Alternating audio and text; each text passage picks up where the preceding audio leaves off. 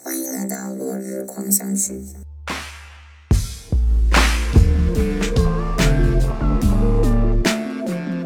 大家好，我是徐思文，又到周末了。我本人真的是非常的开心，因为每一周的周末对我来说呢，就是一个一周里面能开小差的日子。然后我是因为现在每周五都没有课了，所以对我来说，我有三天的假期。我不知道会不会你们跟我一样，就是我会在周五开始的时候就已经开始非常期待周末，然后周六的早上呢，就是元气满满的一天，你就会觉得说，天呐，就是放松的假日。但是呢，你到周六下午你就开始说，天呐，好像今天晚上过完周天就只有一天休息了，然后就马上就在周一了，就是可能你明明还有一天假。但是你就会觉得说，我好像就要回去工作、上学了这种状态。那上期发布之后呢，我又仔细听了一下自己的录音。首先，我是觉得挺神奇的。虽然我每次和人家发微信语音之后呢，都会先放几遍自己的声音听，但其实微信语音它最多也就几十秒，所以我是头一次听到自己讲了快二十分钟的话。第一反应呢，就是这女的谁呀？就真的是非常的不适应，而且还有一点，你就会觉得自己有点做作，就是 因为我显然平时不是这么字正腔圆的说话，我是一个典型的不分前后鼻音的南方人，就不知道你们有没有听出来？但我真的有努力的在改正，就是只是效果不佳，但是有在改了，好吗？大家，好的，那让我们言归正传。哦，这个我经常说言归正传，是因为大张伟老师他有一个谐音梗，就是说让圆规正着转去替代言归正传，嗯，但不重要，好吗？就是一个无聊的小笑话，献给大家。然后今天呢，要和大家分享的是我在美国大学期间注意到或者是发生在我身上的一些文化差异。我没有用文化冲击，是因为我觉得现在他们对我来说也不是有那么大的震撼力了，只是我会觉得只是一些我从小生长的环境不太同的点儿。然后剧透一下，我分成了学业、职场、性教育三次节目，所以呢，以便我不会东扯西扯，听起来逻辑混乱。但是呢，也害怕之后才思枯竭，所以我才会把它分开录。但是也不代表说就只有这三期了，就是可能每一个话题我都会分很多次节目讲。嗯，但是我也希望有很多次节目，好吗？我这个三分钟热度的人，我是非常有一个坚决的目标在这的，然后我是希望我能达成的。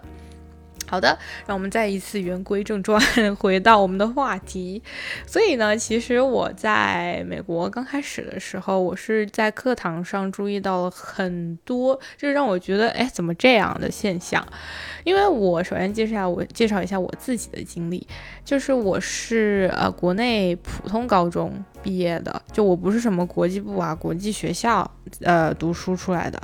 然后当时呢，我们是早上七点半开始早读，然后七点半就会有一道铃，就是早读铃。大概在七点二十的时候，就会有一群值日生，大概每天两三个，他就会站在我们教学楼门口，就是拦那些啊晚到的人。然后就是如果你被拦到了，他就会把那个那个板子递给你，然后就说写自己的名字，就是就是意思是你被抓到了。班主任一定是会知道的，然后他一定会在下午的某一个点，然后跟你说，来，你出来一下，或者是来我办公室。所以对我来说呢，迟到其实是一个还挺严重的事儿吧。就我会觉得说，因为它会有一些后续，然后它不仅影响了我，也影响了我身边的一些人，比如说我的同学啊，然后我的班主任啊什么的。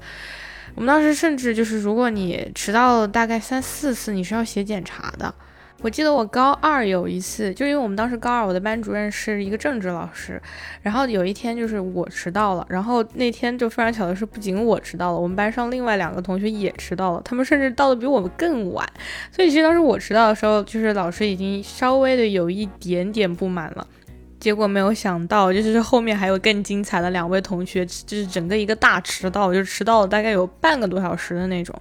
然后当时他就非常生气的，然后就因为当时那两个同学正好也一起进来了嘛，然后他就说：“你们都给我写检查。”我当时就以为他的意思是要我也写，因为我当时其实已经早就坐在自己的位置上开始早读了。然后我听到说你们都，我就以为我也要写，但是我就乖乖的就开始拿笔就开始写。我记得当时因为我想说人家是政治老师嘛，我就引用一些政治上。说的话，我就开始想说，哎，这一周政治课都上了些什么？然后我就想到说，我们当时在学人类意识和人类选择，如果没有记错的话，应该是这样。于是我就开始写到说，人类选择是以人类意识为基础，那我一定是没有做到正确的意识，我没有意识到我的迟到会给班级带来多大的耻辱，就是就是把事情说的非常大的那种，然后就是让班主任意识到我的悔恨，然后我当时就写了一大篇，就是结合政治书上的那些观点，就各种写。下午我写完之后，我就交给他了嘛。我记得他说一千字，然后我就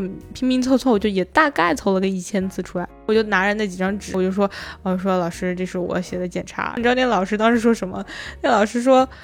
啊，我没有你写检查。我说你上午不是说你们都写要写检查吗？然后他说哦，我说的是那几个迟到的。他说他们迟到的太严重了，我要他们写检查。你就迟到几分钟就算了吧，我本来这么想的。他说你怎么也写了？然后我当时心里就说天呐，是我多想了，原来是我不用写检查。所以我觉得好像我大学之前，或者是我整个学习生涯唯一一次写检查，就是跟。这个有关系，跟迟到有关系，而且本来这个检查我还不用写，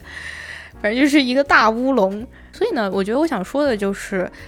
呃，可能会有人跟我的学习环境或者生长环境会很像，所以在我们的意识里呢，你会觉得说，就是不迟到这件事情是一个有严格的标准，会有人监督你，让你不迟到，然后或者是说你在上学的时候你要做到就是早到或者是准点到，这些就是一个学生必须或者是基本有的素质。但是我也知道高中也不是大学了，我觉得在。国内的本科或者是就是各大学府，其实同学们应该还是不会把不迟到这一点挂得太严重的那种，就是也没有到说啊，我就是要跟高中的时候一样，就是我要去的非常早，或者是怎么怎么样。但是我觉得，其实我们骨子里觉得说，好像不迟到，呃，不早退意识还是挺强烈的。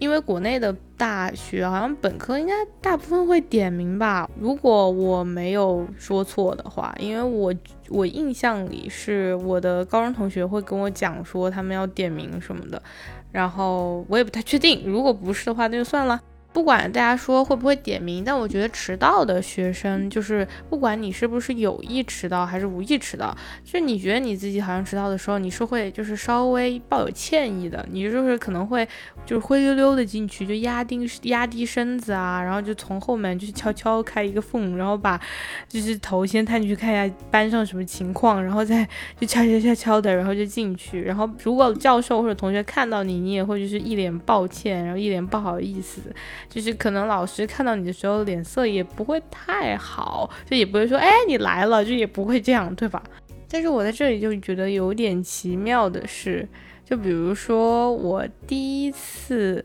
就是看到有人迟到，那时候我才大一吧，就是第一个学期，就是那个我记得是一个男生，然后他迟到了大概十几分钟，就虽然也没有非常迟，但是也算迟到。当时其实课堂也算是已经进入正轨了，就是他进来的那个时机，其实也算是稍微打断了一点点教学的。你就好像是你烧一壶水，就是感觉你现在已经开始要冒冒泡泡了，然后突然有人把那个开关关了的感觉，因为他他会突然进来嘛。当时那节课呢，好像也只有一个前门，所以他进来的时候还挺扎眼的。然后他就是这样走进来了，然后我就以为教授他就不会理他，就会继续上课什么的。结果没想到那个教授就停下来，就转头对他说一句说 “Hello，come on in” 那种。然后那个人就马上就回了，教授就说 “Hi，how are you？” 然后他就回了一句 “Hi，how are you？” 然后我当时就很奇怪，我想说你顶多说一声 “Hi” 就好了，你为什么要问人家 “How are you？” 就是现在在上课诶。结果那个教授也非常平常，就说啊，“Pretty good。”他就马上就是非常神态自若的就走进就是教室，然后就找个地方坐。其他同学的反应就也很平常，然后我就想说，哦，原来是是是这样子的吗？就是我当时就有点怀疑的那种。后来因为我也毕竟读了快四年书了嘛，我这几年目睹过的迟到，那肯定也是五只手数不过来的。嗯，但是我后来就真的是发现，百分之八十五的教授，就你如果迟到了进来的时候，他真的会跟你说 hello。然后或者是就是稍微问你一下就嗨那种，但是他也不会说 How are you，就一般是进来的那个人才会说 How are you，就不会说教授会主动说就是你怎么样啊？的那种，就是教授只是先起个头，然后就是需要另一个人把这个寒暄接下去的那种感觉，所以我觉得对他们来说已经算是一个稀松平常的社交礼仪吧，大家就是觉得说哦我只是打个招呼啊，就跟我说你好没有什么区别。我本人呢，虽然也混了这么几年在学校。我也是时不时会迟到那么一下，但是我迟到的时候呢，我觉得我真的还是没有办法完全融入他们这种环境的那种感觉。就是我每次迟到，教授会跟我说嗨，然后我就会顶多嗨的那种，就我不会跟他说 How are you 或者是 What's up 那种，因为我觉得我真的没有办法当着全班同学的面，然后跟你若无其事的寒暄，就好像我真的好像什么事没有发生，这个课才刚开始，我并没有迟到，然后就只会就是往后排坐的那种，然后就赶快把包拎上。上去，然后做好，然后把所有的东西都拿出来的那种。但也有可能是因为我性格上并不是一个特别喜欢所有的目光都在我身上的那种感觉，所以就是也算是一个不同的点吧。另一个点呢，我想说的是，就是美国同学普遍的上课的状态，就是真的会让我有时候会叹为惊止的那种感觉。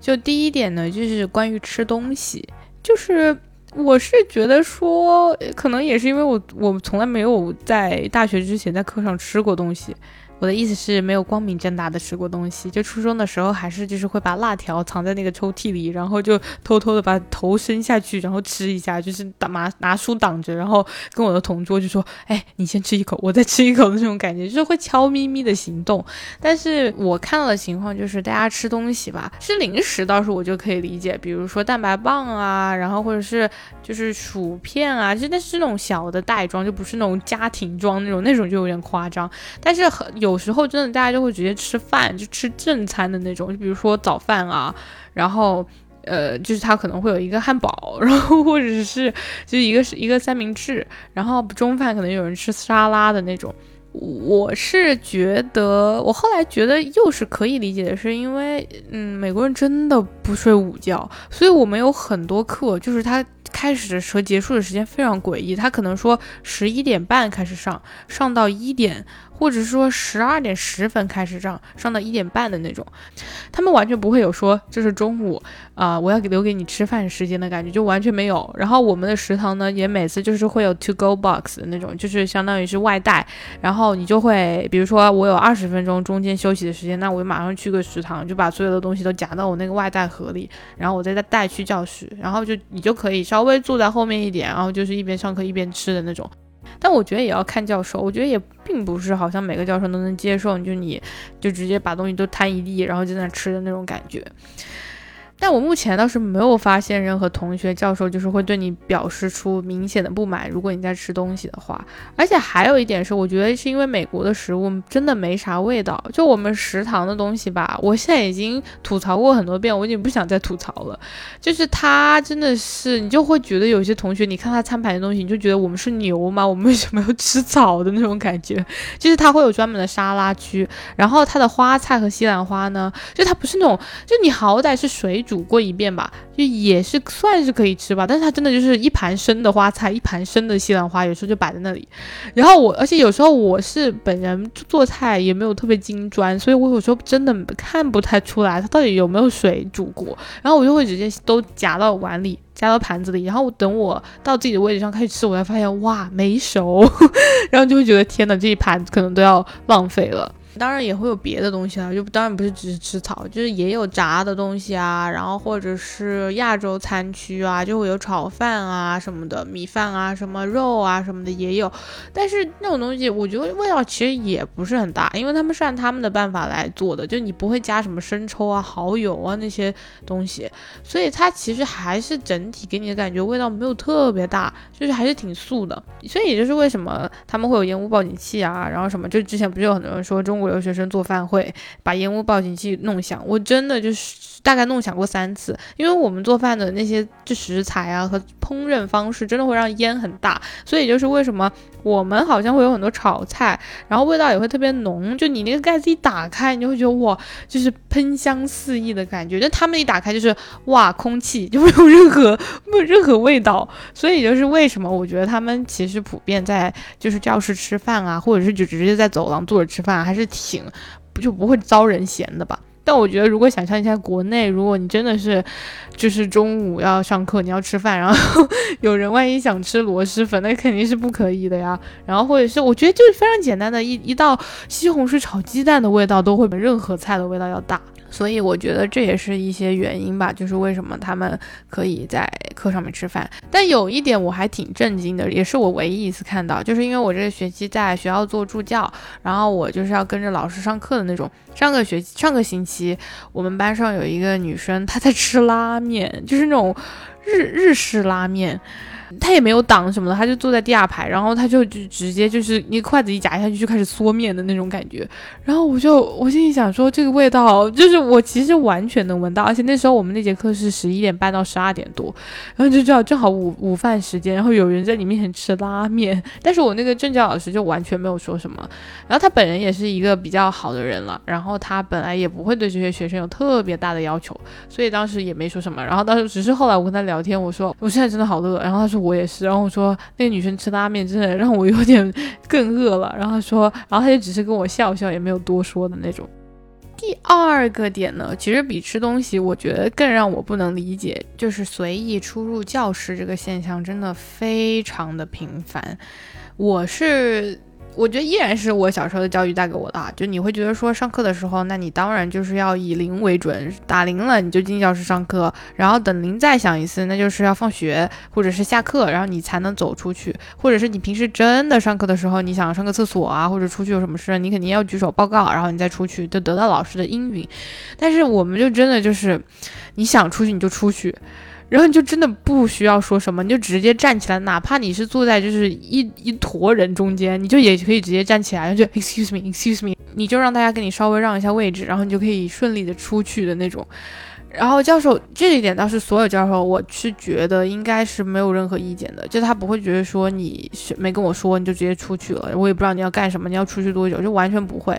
大家基本上出去就是也就那么几个事儿嘛，就是去喝水、上厕所。然后有一个例子，就是我这个学期上的一个专业课，就有一个女生，她就是出入教室频繁到，她每一节课她一定会固定在一个点，就比如说我们上到大概三分之一的时候，她一定会起身，然后带着她那个粉色的水杯出去接水，然后就她导致她已经频繁到。就现在已经上课到三分之一的点，我都开始就想要提醒他，我说姐是不是该出去接水了？然后我就真的我想，哎，他是不是要接接水了？然后他就真的会站起来，然后去接水的那种感觉，你就觉得哇，就是你是在给我们掐表吗？就是非常有规律。但是我其实对这一点呢，我是嗯，我能理解也不能理解吧，因为我觉得有一点是我们的门都非常重。所以导致，如果有一个人出门的话呢，他哪怕再小心，也会发出砰的一声，就是他那个门真的很难找掌控。所以我觉得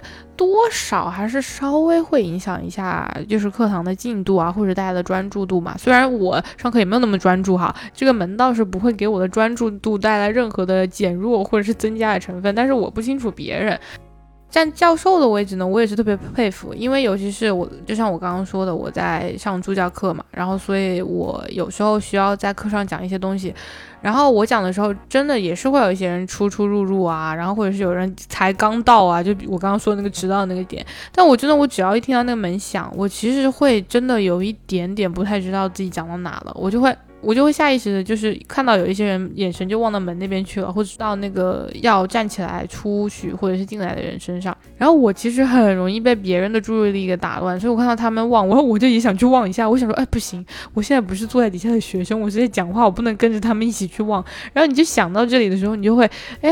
那我讲到哪了那种感觉？但我也没有停顿的那么明显了，但是我脑子里就会一团乱。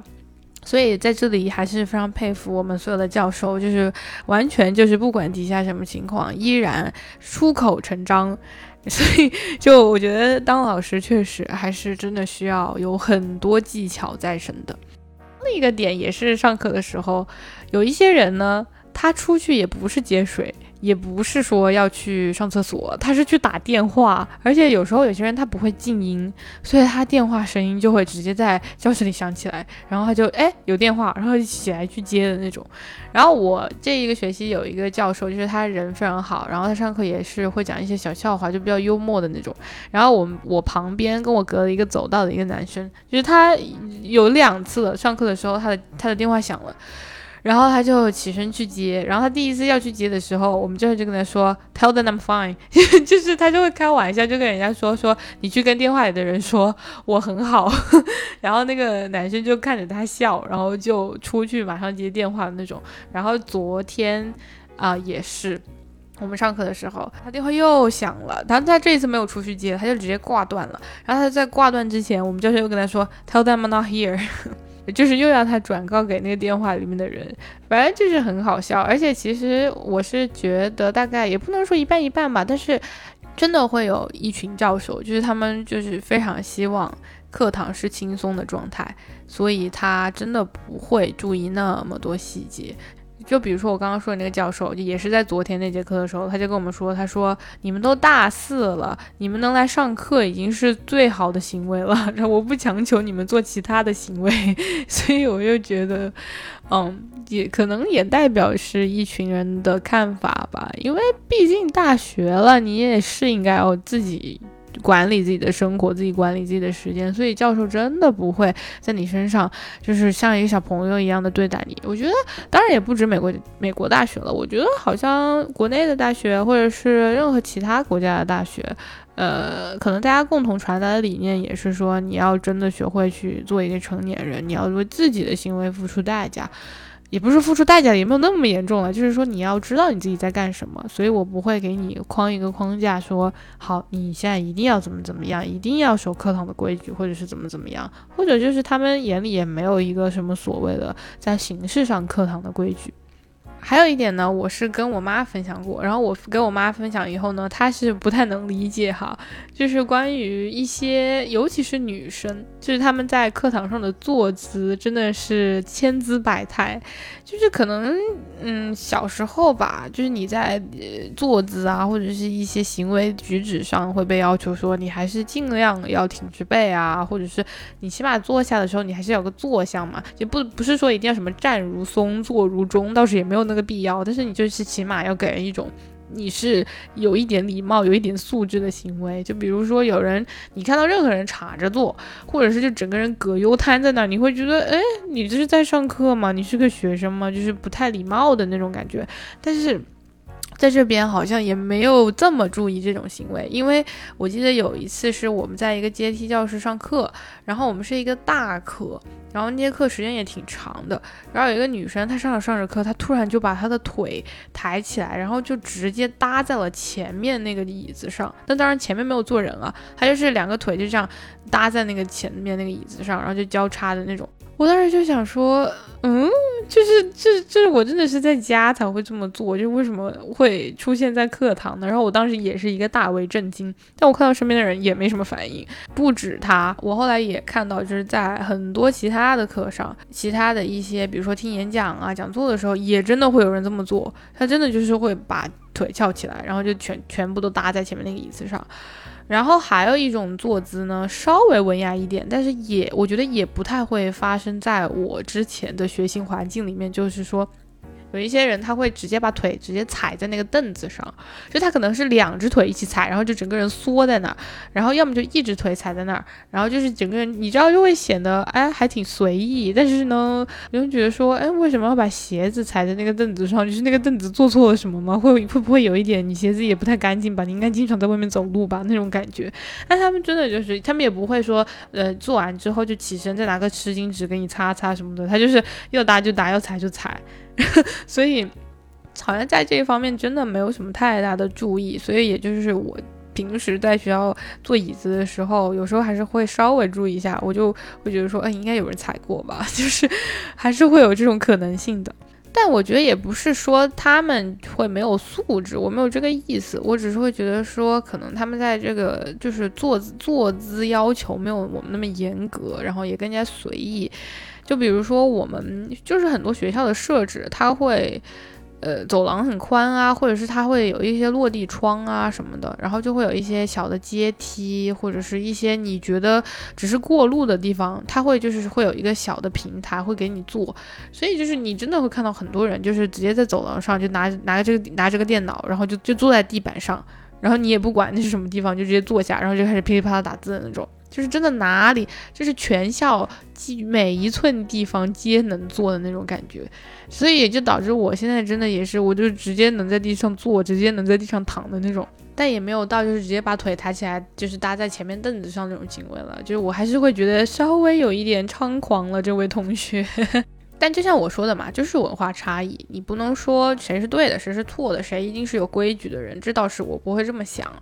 但我其实，呃，往好处想的话，我是会觉得以上我说的所有行为，其实是他们课堂松弛的外化。就是因为你一般在什么情况下你才会坐得很舒服？你可以随意吃东西，随意出入教室，也是因为你会觉得说这个课对我来说只是对我生活的一个非常小的部分，或者是只是我每天例行要做的事情，所以我是一个很放松的状态，我没有把它当做如临大敌，就好像我要做一场一场做一场非常正式的演讲。然后，或者是我一定要把它当做一个学术论坛，我要即将要展开一个非常严肃的讨论。就真的，大家其实课堂真的还是挺轻松的，就是哪哪怕我们上专业课，大家就会直接举手说啊，我实习的时候的故事啊，他们就会说啊，我实习的时候有讲到这个。但我想问一下，我实习的时候就是这个事情跟我们现在上的课，你说关系大吗？其实也没有特别大，但是大家就会主动跟教授说，哦，我实习的时候什么，就大家就会扯到不仅是。就是一些工作经验啊，或者是他们平时注意到的一些点呐，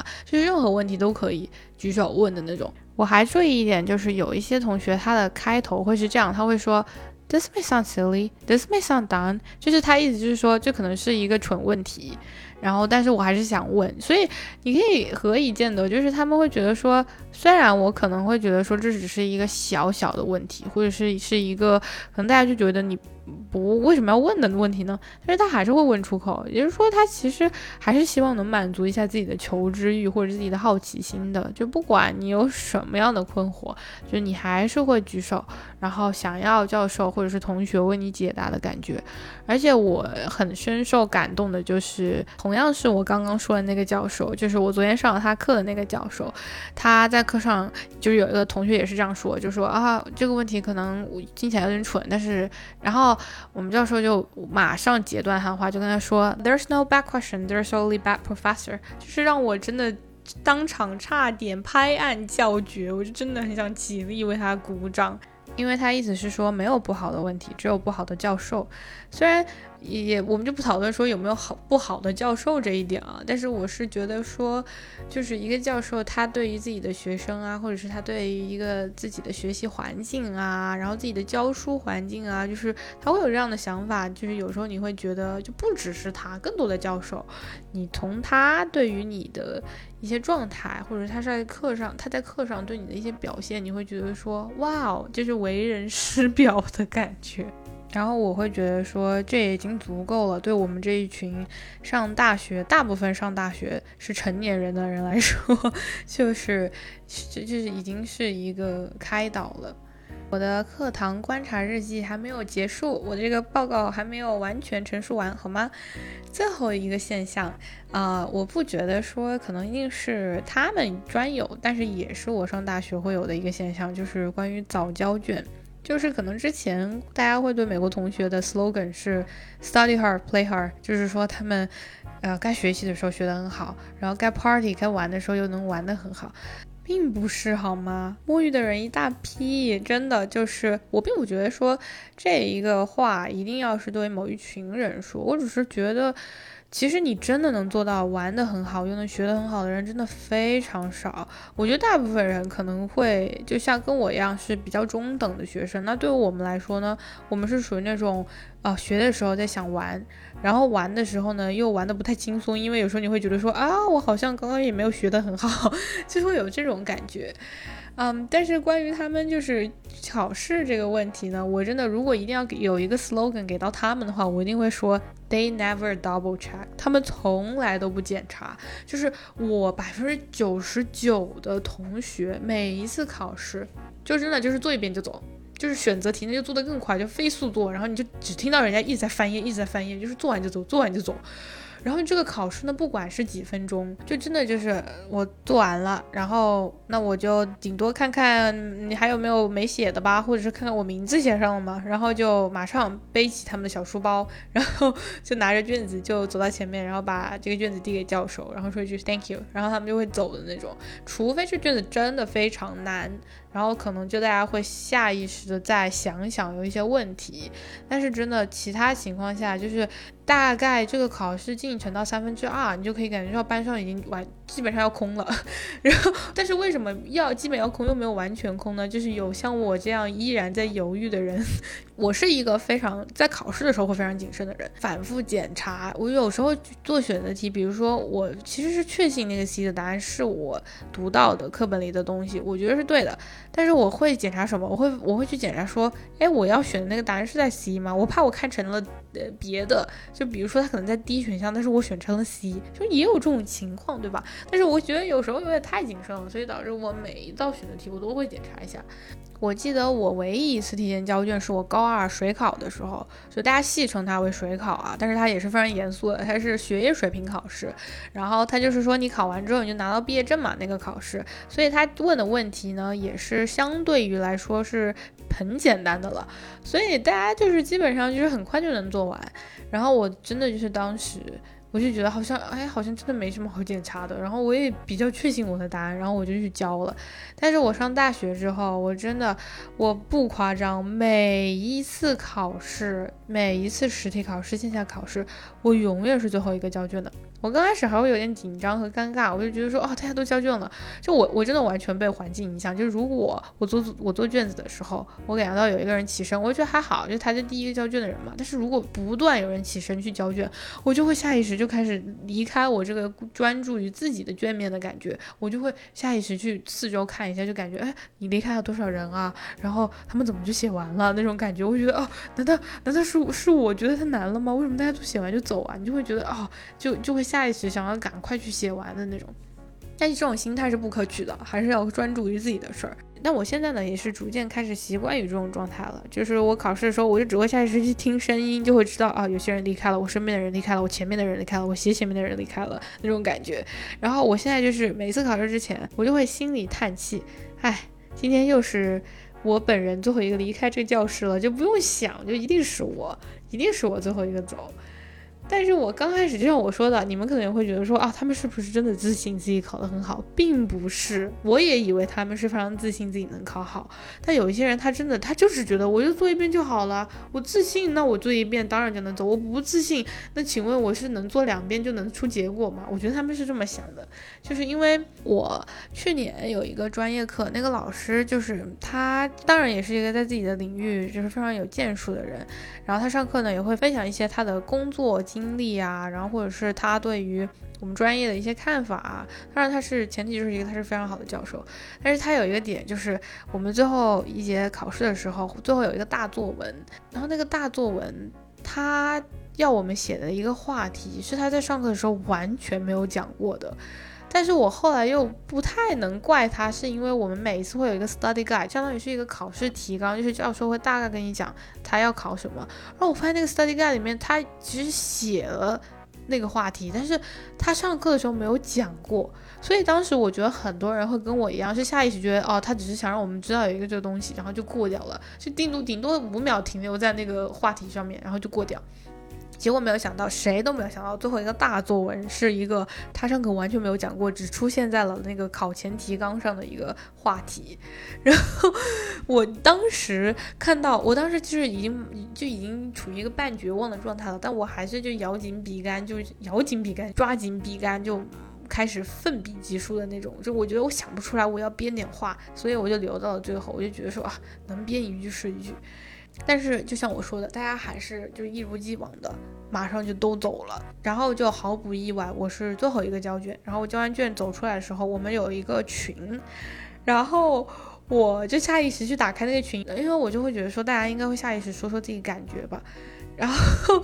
当时我打开那个群，第一句话就是有一个老哥他在上面说 What the fuck was that？然后就马上就有人跟，然后就有人就说啊，我第一题就难到了。然后有些人说我完全不确定我那个作文写了什么，他完全没有讲过啊。然后另外就有人说我已经放弃了，我就早就走了那种。然后我才知道哦，原来你们是并不自信啊，你们一个个昂首挺胸到，我以为大家就是对这个话题非常了解，就马上就写完就走了呢。然后就自那以后，我就更更加的对这件事情云淡风轻了，因为我才知道说，原来早交卷的人并不是说自信，他们可能有时候只是不想写了，或者是他们觉得啊，我已经对我现在这个状态满意了就可以了，就完全不需要再想什么别的东西了。所以回看这一系列我认为的文化差异呢。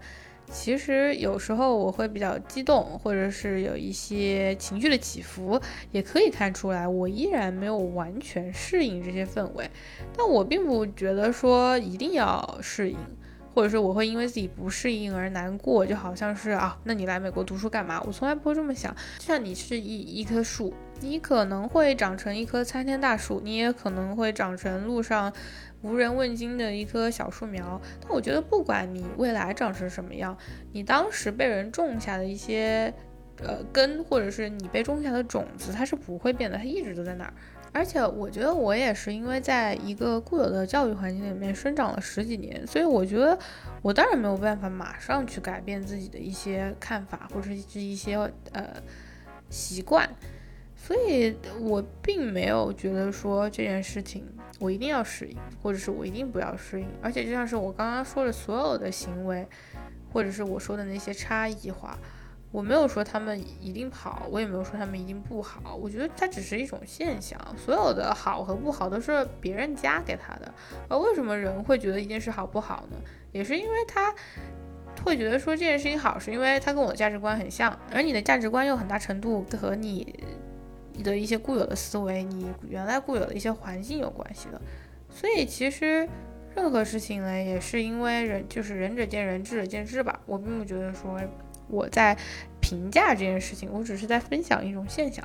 但我这里指的真的就是我接受的教育。有时候有些人会觉得说。啊，西式教育就是开放，然后让你变得越来越勇敢，然后让你更加富有创造力。然后呢，中式教育呢就相对于应试一点，所以就会让你，呃，以结果为导向，或者是以考试为导向，然后相对于来说禁锢你的思维一些。但是真的是这样吗？就是西式教育它一定就真的让你更富有创造力吗？我不觉得。可能说实话，我在来美国之前，我也会下意识的被这些言语带跑，我也下意识会觉得说好像是这样哈。但我来这里越来越觉得说并不是。我觉得任何一种教育，它其实都是想让你明白说，教育是为了让你去更包容的看待这个世界。当然，这句话也不是我想出来的，是有一次我去指尖书店上厕所的时候，地上印着的。所谓包容呢，他可能是希望你能去看到这个世界上更多的可能性和多面性。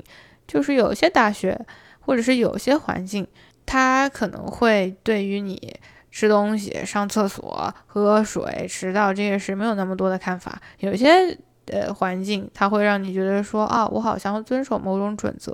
但是也并不是说前者那种环境它就没有任何准则，它一定是有它的准则的。只是你还没有发觉到，或者是其实你下意识已经在遵守那种准则了，只是你不知道而已。而我们作为个体，在一个集体中的表现呢，我当然会知道，